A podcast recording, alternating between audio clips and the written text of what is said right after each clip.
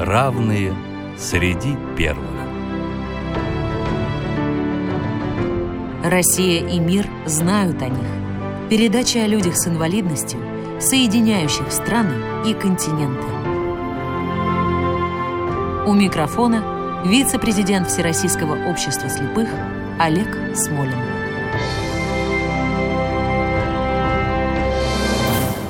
Здравствуйте. Недавно британские ученые произвели очередное исследование из э, серии «Вероятное и вполне очевидное». Они изучили связь между коэффициентом интеллектуальности людей и их музыкальными пристрастиями. Как и следовало ожидать, наиболее интеллектуальные предпочитают классику и джаз, те, у кого коэффициент интеллектуальности пониже – рок, ну а те, у кого еще пониже, соответственно, рэп. Среди героев нашей программы было немало творцов классической музыки. Достаточно вспомнить хотя бы Людвига ван Бетховена, Федерика Шопена, Франца Шумана. Но еще больше среди наших героев оказалось джазменов. Об одном из них мы сегодня и будем говорить. На сей раз это не афроамериканец, это британо-американец, один из самых популярных в 20 веке джазовых пианистов и при этом совершенно слепой Джордж Ширинг. Говорить о нем мы будем со специалистом по истории джазового исполнительства, преподавателем Института современного искусства Юрием Алексеевичем Совковым. Юрий Алексеевич, добрый день. Добрый день, уважаемые радиослушатели. Добрый день, Олег Николаевич. И начнем прямо с музыки. Предлагаю колыбельную страны птиц. Юрий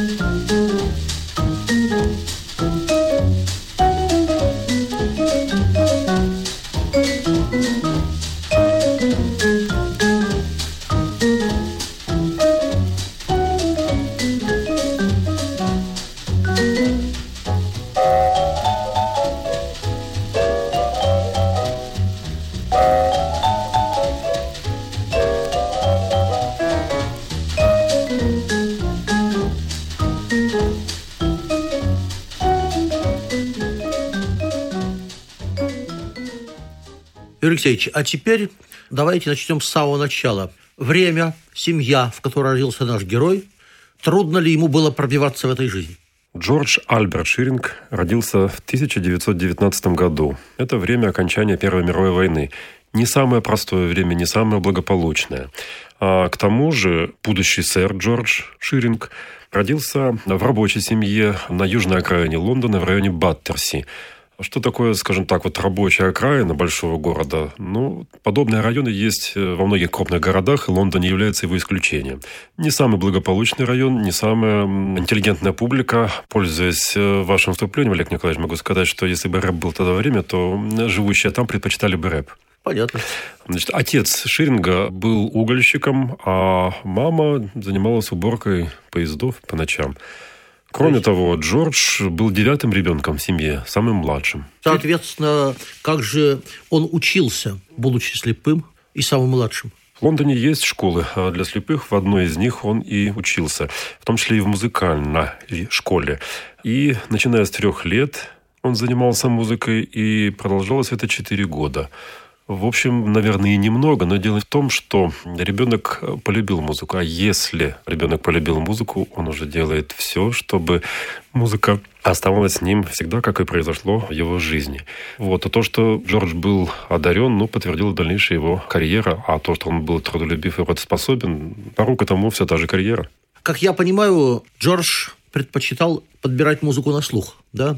Ноты были не самым любимым его занятием, что вполне понятно, поскольку для незрячего парня, тем более ребенка, разбирать ноты – это не то же самое, что для зрячего человека читать с листа. Конечно, хотя он знаком был с системой Брайля, и, кстати говоря, в дальнейшем немножко опережу, может быть, события, но скажу, потому что это тоже, мне кажется, важный штрих, характеризующий достойчивость и работоспособность Джорджа.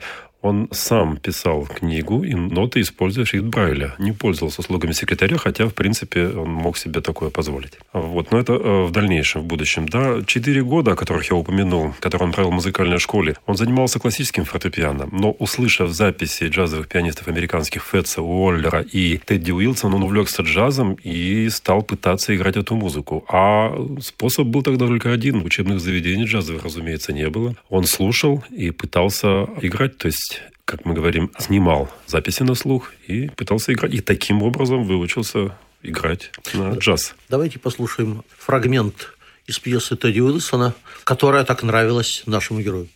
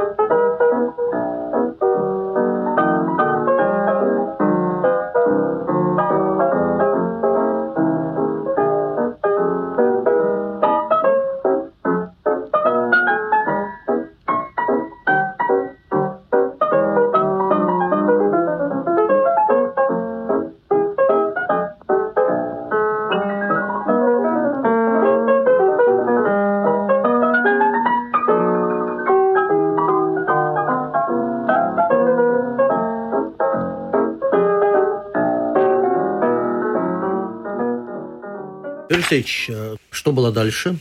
как развивалась карьера, музыкальная карьера Джорджа Ширинга в Британии. И как вообще получилось, что он чуть не единственный, семь раз оказывался победителем конкурсов, которые объявлял джазовый журнал Британии. Здесь необходимо сказать вот о чем. Джаз в Европе в это время, то есть 20-е годы, в начале 30-х уже был известен, уже появился, и были джазовые музыканты, европейцы, хотя их было к тому моменту немного. И одним из них, кстати говоря, был Джордж Ширинг. Но, несмотря на то, что он белый и британский музыкант, его карьера музыкальная развивалась так, как развивалась карьера, скажем, афроамериканцев, да и белых музыкантов в Америке в то время.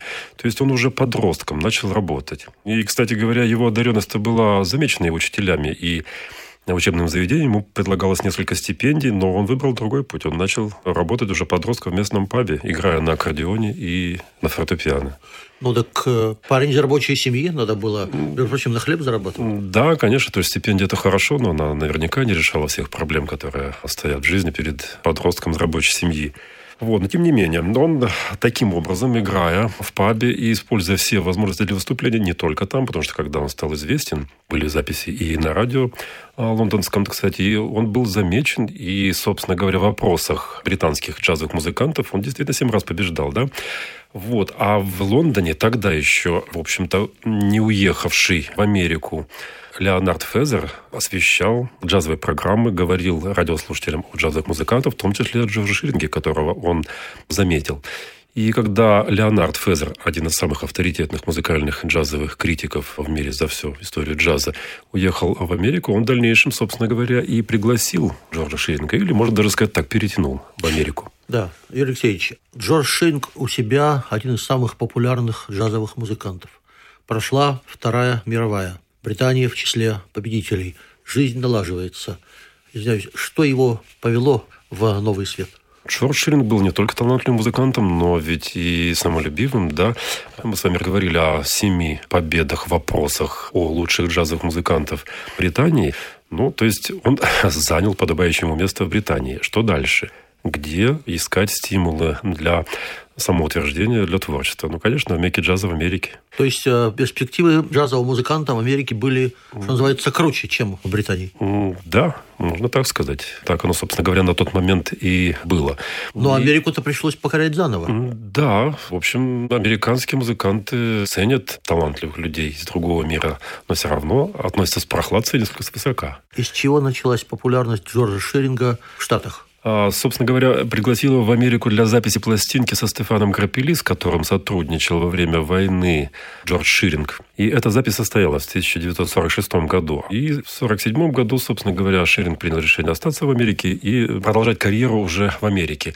Он работал в трио Оскара Петти Форда, известного джазового музыканта, контрабасиста. Он работал с квартетом Бадди Ди Франко, это известный кларнетист. Работав в этих коллективах, да, он пришел к выводу, что вполне созрел для того, чтобы чтобы создать свой коллектив, а как он должен звучать, он уже, конечно, себе представлял, потому что реализована была не просто идея и мечта, скажем, да, создать свой коллектив и руководить, а, естественно, знать, как он должен звучать. Без этого не может быть руководителя. И он знал, как. Юрий Алексеевич, давайте послушаем фрагмент из пьесы «Дождливый сентябрь», которая стала одним из начал популярности нашего героя.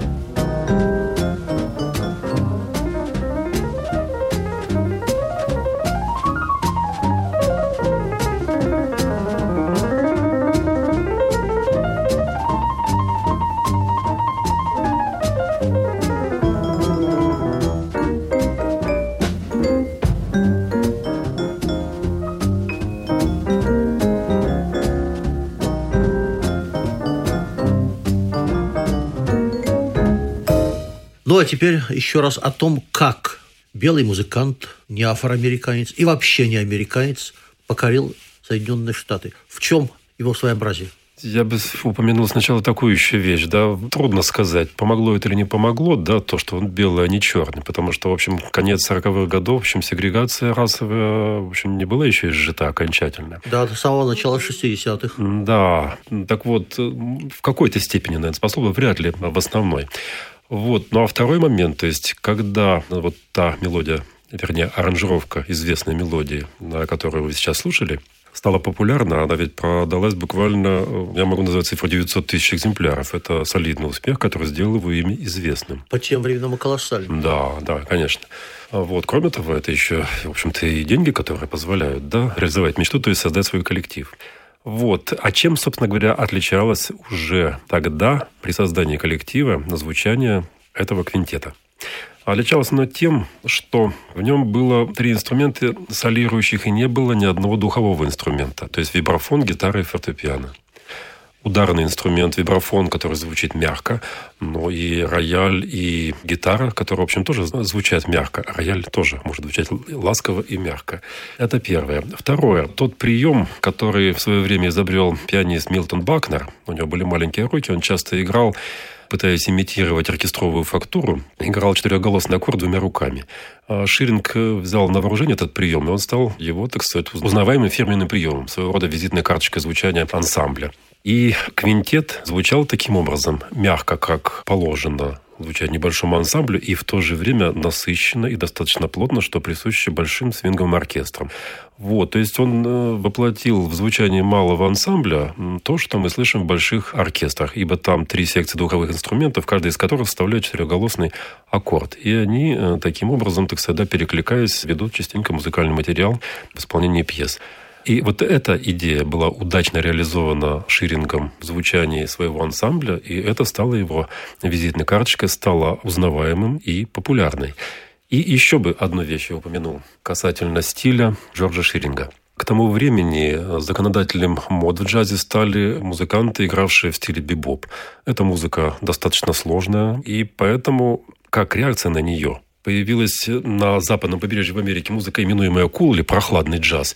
И в таком же ключе примерно звучал и ансамбль Ширинга. Да? То есть это не была сложная музыка по сравнению с бибопом. Она была достаточно проста, а следовательно доступна широкой публике, что тоже немало способствовало тому, чтобы ансамбль был популярен достаточно широко, а это давало возможность, ну, в общем, зарабатывать, реализовывать свои идеи. Ну, мне как непрофессионалу прохладный джаз как раз и нравится. А, мы знаем, что Джордж Ширинг любил мелодии в латиноамериканском стиле. Давайте послушаем одну из них. «Пудли Мамбо».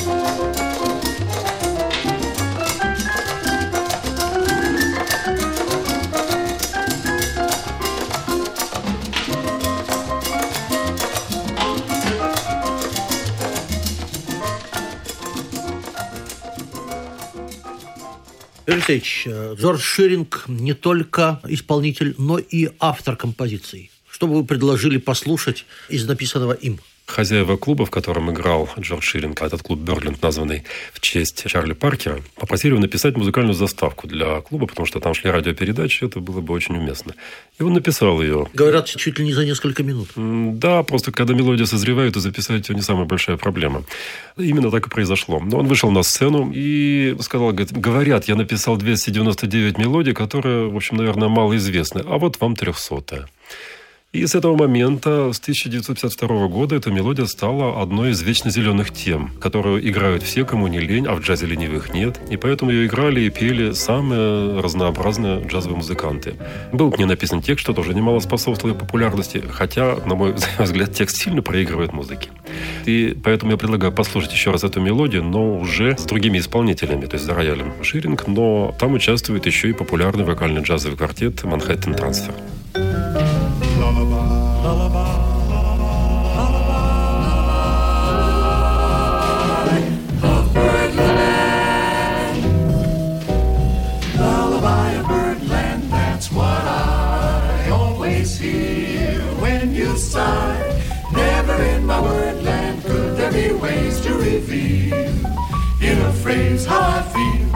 Have you ever heard two turtle doves, Bill and Coo,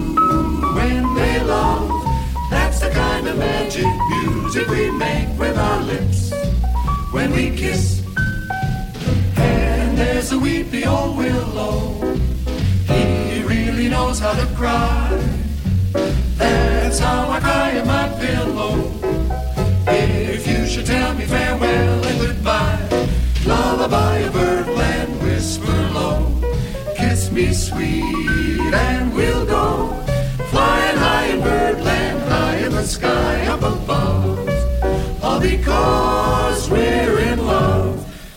Listen to the lullaby of birdland. Юрий Алексеевич, Шеринг был крайне популярен со своим квинтетом. Но вот в конце 70-х годов он вдруг распускает этот квинтет. Почему? Джордж Ширинг был не только талантливым, работоспособным, чистолюбивым, но и умным музыкантом. Ансамбль просуществовал 29 лет.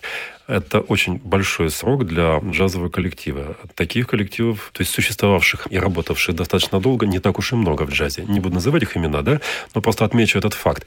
Но в какой-то момент Ширинг пришел к убеждению, что ансамбль стал слишком предсказуем и решил, в общем-то, его распустить, продолжая свою карьеру, в общем, сольную карьеру. Да, в частности, он выступал совместно с вокалистом Мелом Терме. Давайте послушаем фрагмент.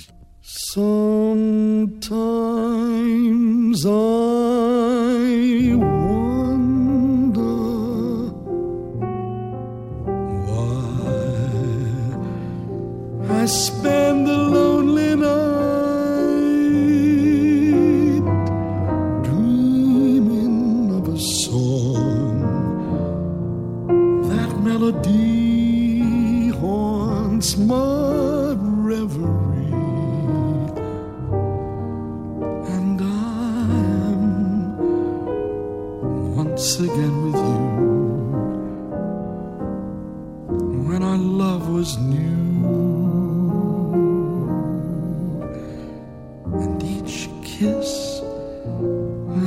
An inspiration.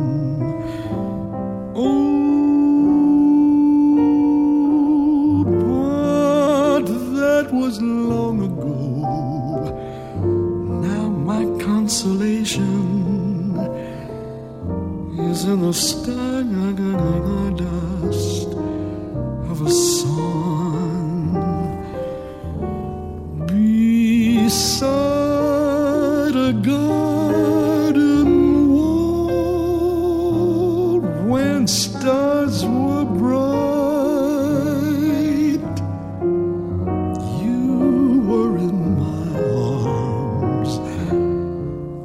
nightingale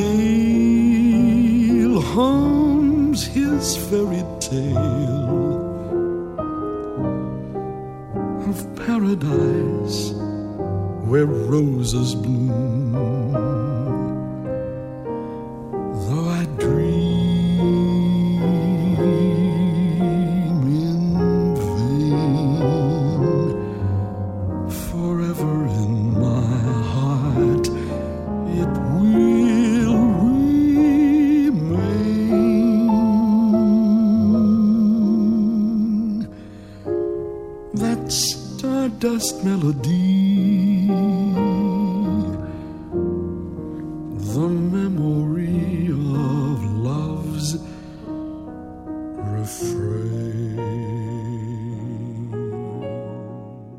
Юрий Алексеевич, но потом, в 80-е годы, насколько я понимаю, ансамбль был восстановлен, и это снова принесло успех Джорджу Ширингу. Насколько он был популярен не только в Соединенных Штатах, известен ли он был в нашей стране?